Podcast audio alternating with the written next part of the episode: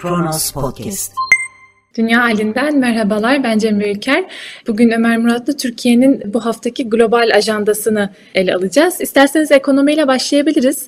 Türkiye'de kriz hala devam ediyor. Birleşmiş Milletler Gıda Programı yaklaşık 15 milyonun gıda güvencesizliği altında olmasından ötürü Türkiye'yi birkaç hafta önce yüksek seviyeli açlık problemi olan ülkeler arasına aldı. Yeni bir gelişme bu.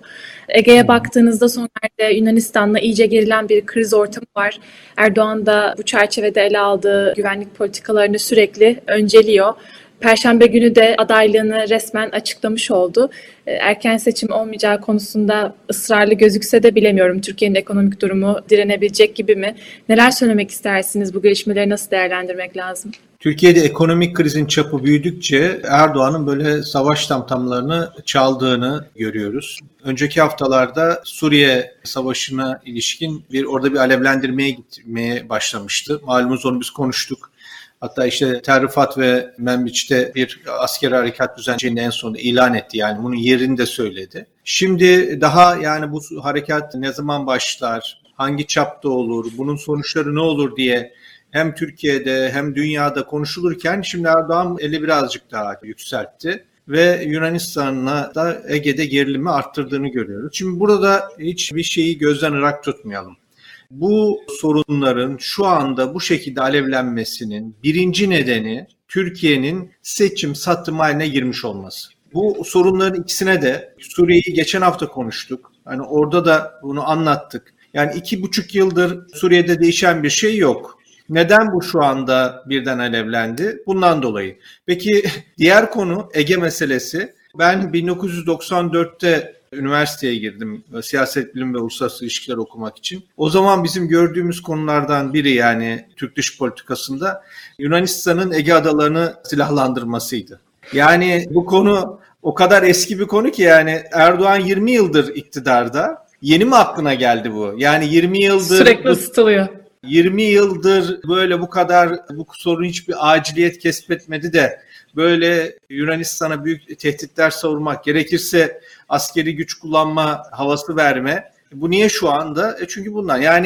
İktidarın ekonomik krize bir çözüm bulamayacağı her geçen gün daha net anlaşılıyor. Erdoğan'ın bu şartlarda giderek böyle bu dış politika krizlerini hatta böyle sıcak çatışmaları kullanarak İçeride böyle milliyetçi oyları kendi etrafında toplayacak. Suriye meselesinde Kürt boyutu da var. Onu da geçen hafta ele aldık.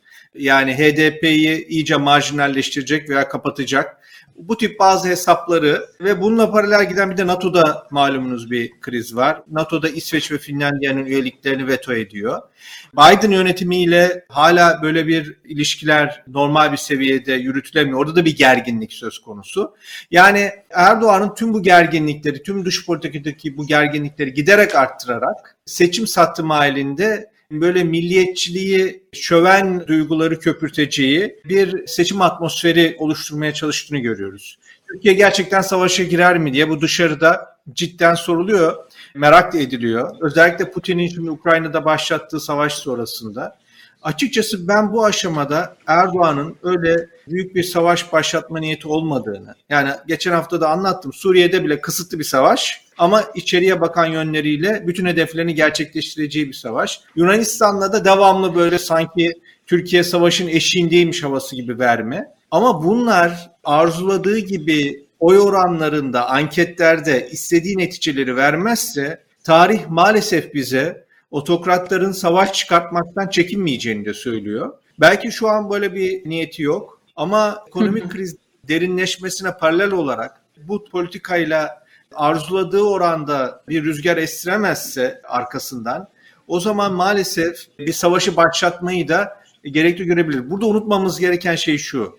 Bir savaşın başlayıp başlamayacağı Türkiye'nin çıkarlarıyla artık ilgili değil. Tek adam rejimlerinde bir savaşın başlayıp başlamayacağı o tek adamın iktidarıyla alakalı bir soru. Eğer o tek adam bir savaşın başlamasını iktidarı için gerekli görüyorsa böyle bir savaş başlayabilir. Bu kriz maalesef derinleşecek gibi gözüküyor, ekonomik kriz. Buna paralel olarak da bu dış politika krizlerinin de bu savaş tamtamlarında Erdoğan tarafından giderek daha fazla çalınacağını göreceğiz. Zaten hani ifade ettiğiniz gibi seçim ve dış politika aslında çok birbirine geçmiş, entegre olmuş konular. Biraz referans vermiştiniz. İsterseniz Finlandiya, İsveç veto gündemiyle devam edelim. Biraz son durumdan konuşalım.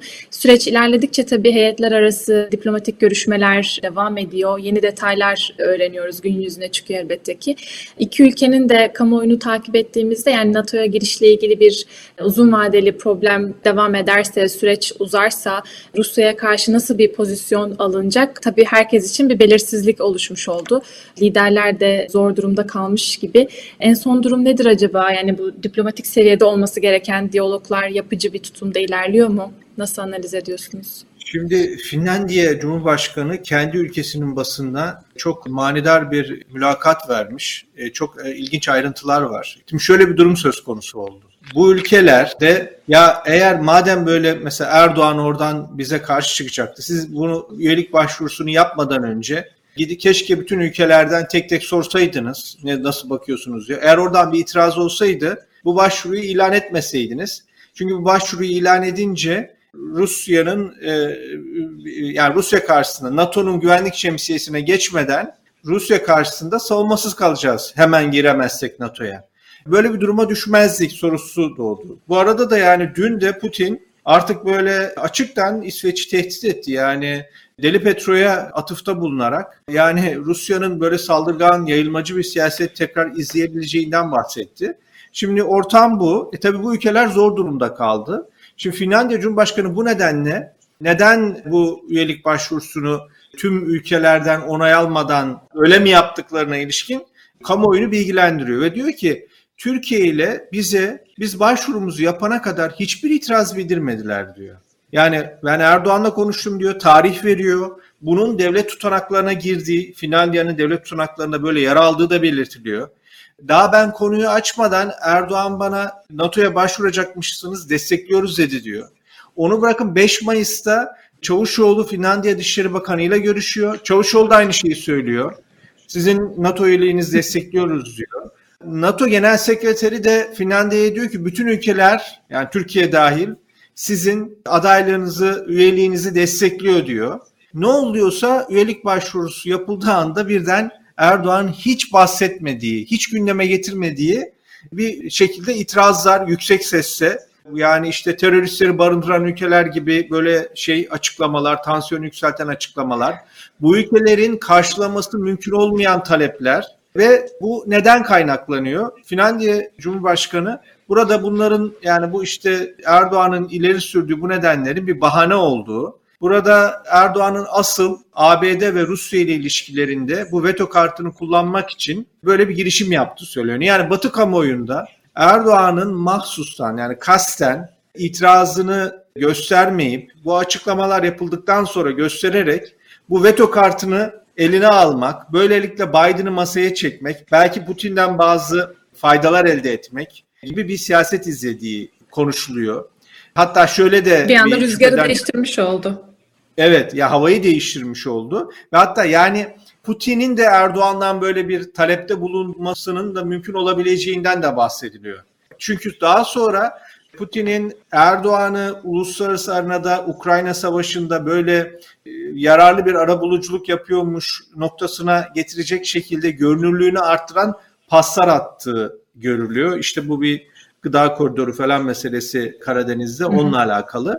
Tüm bunlar bu şüpheleri besliyor ama Türkiye'ye yönelik Batı kamuoyunda bu veto ciddi bir tepkiye yol açıyor. Bunun da neticeleri olacaktır. Amerika, İsveç ve Finlandiya halkında oluşan bu ekşilmeye diyelim yani hani böyle bir NATO'ya üyelik için o ülkelerde bir yandan böyle bir olumlu bir hava esti.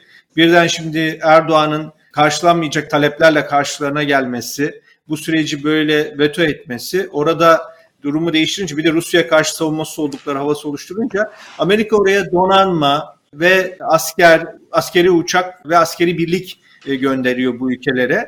Bu süreç boyunca yani bu üyelik müzakereleri boyunca ABD ordusunun orada konuşlanacağından bahsediliyor. Yani eğer Rusya ola ki bir saldırı yaparsa karşısında ABD ordusunu bulacak ve bunu bilecek. Eğer oraya girersem ABD ile bir çatışma var. Bu büyük bir savaşa dönüşür şeyi olsun diye.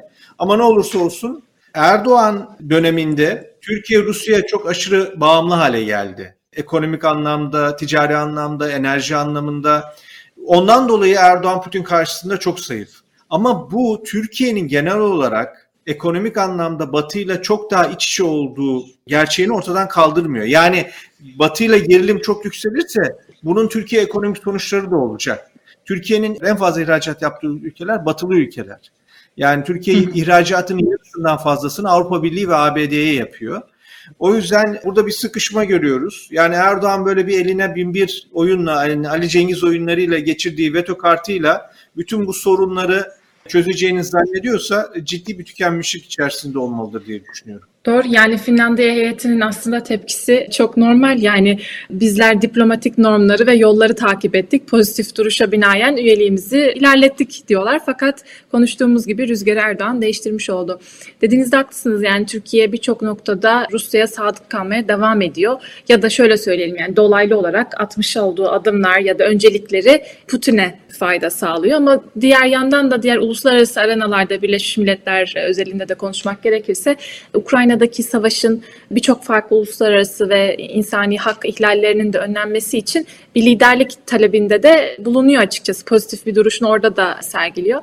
Zaten geçtiğimiz haftalarda ele almıştık, konuşmuştuk. Çavuşoğlu New York'a ABD Dışişleri Bakanlığı liderliğinde BM'de gerçekleşen gıda krizi zirvesine daha doğrusu gelmişti, katılmıştı.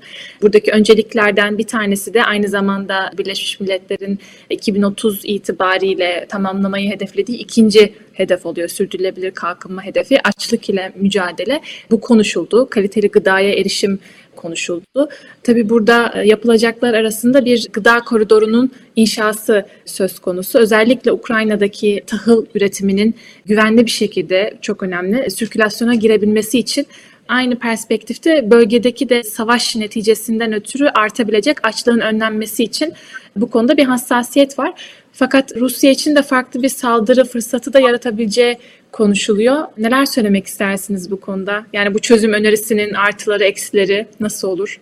Şimdi dünya tahılının 1/3 Rusya ve Ukrayna üretiyor ve bu savaş tabii dünyada gıda fiyatlarının iyice artmasına neden olacak ve özellikle şu an Ukrayna'da 20 milyon ton tahılın depolarda beklediği ve yurt dışına çıkarılamadığı belirtiliyor. Neden çıkartılamıyor? Çünkü Ukrayna bu tahılı dünya pazarlarına Karadeniz'deki limanları üzerinden çıkartıyor. Karadeniz'de 2 tane önemli limanı var. Biri Odessa'da, bir de Mariupol'da ve başka limanlar da var. Mariupol'u zaten Rusya yerle bir etti ve diğer bazı limanları da kontrolü altına aldı. Odessa'da ise şöyle bir durum söz konusu. Ukrayna donanması oraya Rusya giremesin diye o körfezi olduğu gibi mayınladı. Şimdi tabii orada eğer Odessa limanı üzerinden bu tahıl dünyaya ulaştırılacaksa o mayınların temizlenmesi lazım. Türkiye burada böyle bir ön alarak biz o mayınları temizleyelim, ara bulucu olalım, buradan bir gıda koridoru açalım diye Rusya ile bir müzakere üretiyor. Şu Türkiye oraya girecek, Türk donanması mayınları temizleyecek ve Rusya'da işte o koridorun Ukrayna karasularının dışındaki bir noktasında gemilere kontrol edecek, silah gidip gitmediğine dair Ukrayna'ya, bunların sadece tahıl taşıdığına dair böyle bir plan. Ya plan kağıt üstünde iyi ama tabii uygulamada pek çok sıkıntı barındırıyor. Evvelki gün Ankara'ya yaptığı ziyaretteki ana konu olarak bu gösterilmişti. Fakat böyle bir planın başarıya ulaşabilmesi için bunun en başta üçlü bir görüşme olması gerekirdi ama Ukrayna tarafı yoktu. Bu aslında buradan çok ciddi bir sonuç çıkmayacağının bence en büyük işaretiydi. Yani Ukrayna olmadan nasıl bir neticeye varacaksın? Nitekim somut bir gelişme yaşanmadı. Çünkü Ukrayna diyor ki ya ben buradan bu mayınları diyelim temizlendi. Burası tekrar Odessa, Rus donanmasının elini kolunu sallayarak girip saldırabileceği bir konuma oluşacak. Ben nasıl güvenebilirim yani buranın temizlendikten sonra Rusya'nın girmeyeceğini? Rusya diyor ki ben teminat veririm, girmem diyor. Putin Ukrayna'nın tüm ülkeyi işgale başlamadan önce Alman şansölyesi Scholz'a, Fransa Cumhurbaşkanı Macron'a ben Ukrayna'yı işgal etmeyeceğim diyordu. Ama sözünü tutmadı. Yani Rusya'nın sözüne ne kadar güvenilebilir meselesi var. Bir de Rusya diyor ki Ukrayna tahılının dünya pazarına çıkması için benim tahılımın da satılması için bana yardım etmeniz lazım. Aslında Rus tahılı ambargo kapsamında değil ama Rusya diyor ki ben bu tahılı sattığım vakit parasını alacağım. Nasıl alacağım? Bankacılık sistemi çalışmıyor yaptırımlar yüzünden. Yani o konularda bana bazı imtiyazlar tanıyın ki ben de bu Ukrayna tahılının satılımı konusunda biraz yardımcı olayım diyor. Batı da böyle bu tip bir şantaja gelmek istemiyor. Gördüğüm kadarıyla yani her ne kadar Türkiye bu gıda koridorunun oluşturulması konusunda böyle çok fazla ön alıp yani Erdoğan böyle dünyada gıda krizini çözen bir lider gibi öne çıkmak istese de buradaki sorunların çözecek Türkiye'nin diplomatik ve askeri kapasitesi olmadığı anlaşılıyor. Neden askeri? Çünkü Ukrayna tarafından da şöyle bir açıklama geldi. Türkiye tek başına bu mayınları temizleyemez. Yani öyle bu mayınların temizlenmesi uzun bir iş. Romanya donanmasıyla birlikte bile yapsalar bu 2-3 ay sürer dediler. Demek ki buraya başka gemilerin, başka donanmaların da girmesi gerekecek. Bu iş iyice büyüyecek. Yani şu konjonktürde somut bir maalesef gelişme yok. Bunun da tabii dünyada tahıl gıda krizini daha da büyüteceği anlaşılıyor. Bu söylediğiniz endişeleri zaten Ukrayna her fırsatta Güvenlik Konseyi'nde de dile getiriyor. Ama Perşembe günü Çavuşoğlu, BM Genel Sekreteri Guterres'le de telefonda görüştü. Yani iki taraf da bu konuda kararlı duruyor ama dediğiniz gibi yani ne kadar uygulanabilir bir plan ya da artısı eksisi ne taraf daha fazla olacak herhalde ilerleyen günlerde görmüş olacağız. Bu hafta gerçekleşen bir başka önemli hadise daha vardı, Erdoğan-Maduro görüşmesi. Amerikan Devletleri Örgütü toplantısına Venezuela lideri davet edilmedi. Amerika'nın diktatör yönetimleri olan karşı duruşu neticesinde davet edilmeyen birkaç farklı ülke daha vardı. Fakat Maduro daha sonrasında bir Türkiye ziyareti gerçekleştirdi. Ziyadesiyle de hızlı ve çarçabuk olan bir görüşmeydi sanıyorum. Neler konuşuldu, neler öne çıktı bu ikili görüşmede? Şimdi yani burada gerçekten Maduro'nun ziyareti hiç beklenmedik şekilde. Sanki şöyle olmuş yani hani Maduro, Biden bu Amerika'da düzenlenen zirveye bütün Güney Amerika devletlerini davet ediyor. İşte sadece Küba, Nikaragua ve Venezuela yok. Böyle bunu haber alınca yani gidemeyeceğini anlayınca hemen telefona sarılıp Erdoğan'a ya beni davet et dediğini, Erdoğan da gel dediğini, onun üzerine de apar topar gitmiş gibi bir durum ortaya çıktı. Çünkü şöyle mesela Venezuela'da kanun olarak şöyle bir kural var. Devlet başkanı yurt dışına çıktığı vakit senatonun izin vermesi gerekiyor. Yani böyle bir şey, prosedür diyelim. Ve o prosedürü o kadar bu ziyaret hızlı gerçekleşmiş ki Maduro'nun uçağı Ankara'ya indikten bir saat sonra senato çıkartabilmiş karar yani alelacele. Tabii şöyle bir görüntü var. Türkiye'ye bakan kısmıyla ona bakalım asıl. Yani şimdi Biden 3 tane lideri otokrat oldukları için davet etmeme kararı alıyor. Ve bu otokrat liderlerden biri solu Erdoğan'ın yanında alıyor. Yani bu fotoğraf Erdoğan'ı böyle otokrat kulübünün artık kıdemli bir üyesi imajını iyice pekiştirdi dünyada. Yani siz bir yandan Biden yönetimine erişmeye çalışırken diğer yandan Biden yönetiminin tokat attığı böyle bir şekilde otokrat olduğu için yüz geri ettiklerine kapıyı açıp da onunla beraber fotoğraf vermeye meraklı olursanız yani bu çok tutarsız bir siyaset. Ve orada da böyle çok Amerikan karşıtı söylemlerde bulundu basın toplantısında Erdoğan. Mesela dedi ki bu Yunanistan'da 9 tane de Amerikan üssü var. Bu üsleri de kime karşı yapıyorsunuz diyor. Rusya'ya karşı diyorlar. Yemezler, bunu yemezler dedi. Şimdi tamam bunu diyelim ki yemezler diyorsun. 7 tane ABD üssü var Türkiye'de. Madem böyle düşünüyorsun, madem Amerika Türkiye'ye karşı Yunanistan'da 9 tane üs kuruyor düşünüyorsun. Kapat o 7 tane üssü. Yani tabii karşısında gerçek gazeteci kalmadığı için, kimse de böyle sorular da sormadığı için işte böyle halkın kafasını karıştırmak. Biz Batı'ya karşı savaşıyoruz. Görün bakın 9 tane üs kurdu karşımızda. O yüzden ekonomik krizi falan da unutun yani. Bakın asıl şu an Amerika var karşımızda deyip böyle bir yandan Batı'yla programın başında söylediğimiz şey yani ekonomik kriz çıktıkça böyle dış politikada krizler, savaş tamtamlarının çalınması bu bir Suriye var, Yunanistan var bir de bu Batı'yla NATO üzerinden olan şey var. Devamlı böyle bir gerilim ki işte içeride bakın görüyorsunuz Batı üzerimize geliyor tarzı bir söylemde bulunmak için. Ama bir yandan da şöyle ya Biden'ın beni daha fazla araması lazım demek. Bir uluslararası toplantı olduğunda onun marjında Biden'da katılıyorsa NATO toplantısı olur işte AGIT toplantısı olur. Aman görüşelim diye herkesi devreye sokmak. Yani bunlar çok birbiriyle çelişen, böyle çok şahsiyetli bir dış politika değil. Aynen Finlandiya Cumhurbaşkanı'na tutup da biz destekliyoruz deyip onu böyle adeta tuzağa düşürüp ondan sonra da yok desteklemiyoruz demek de Türkiye gibi bir ülkenin itibarını tamamen dibe vurduran bir yaklaşım olduğu gibi. Maalesef Erdoğan'ın iktidarının bu son dönemine girdikçe bu tür tavırlar ve davranışları da bulunacağını görüyoruz. Böyle şeylerle daha fazla karşılaşacağız, öyle anlaşılıyor. Bu otokrat liderleri, diktatörleri de çok sert bir dille eleştiren en bilindik sivil platform Oslo Özgürlük Forumu birkaç hafta önce yer almıştı. Orada da hem Erdoğan hem Maduro böyle çok sert bir dille bütün katılımcıların eleştirdiği öncelikli isimlerden kendileri. Peki Ömer Bey, yorumlarınız için, analizleriniz için çok çok teşekkür ediyorum. Bugün Finlandiya ve NATO ilişkilerini, Yunanistan, Türkiye ile gerilen hatları ve Venezuela ziyaretini ele almış olduk. Önümüzdeki hafta yeni gündemlerle, yeni ajandalarla dünya halinde buluşmak üzere. Hoşçakalın. Herkese iyi akşamlar.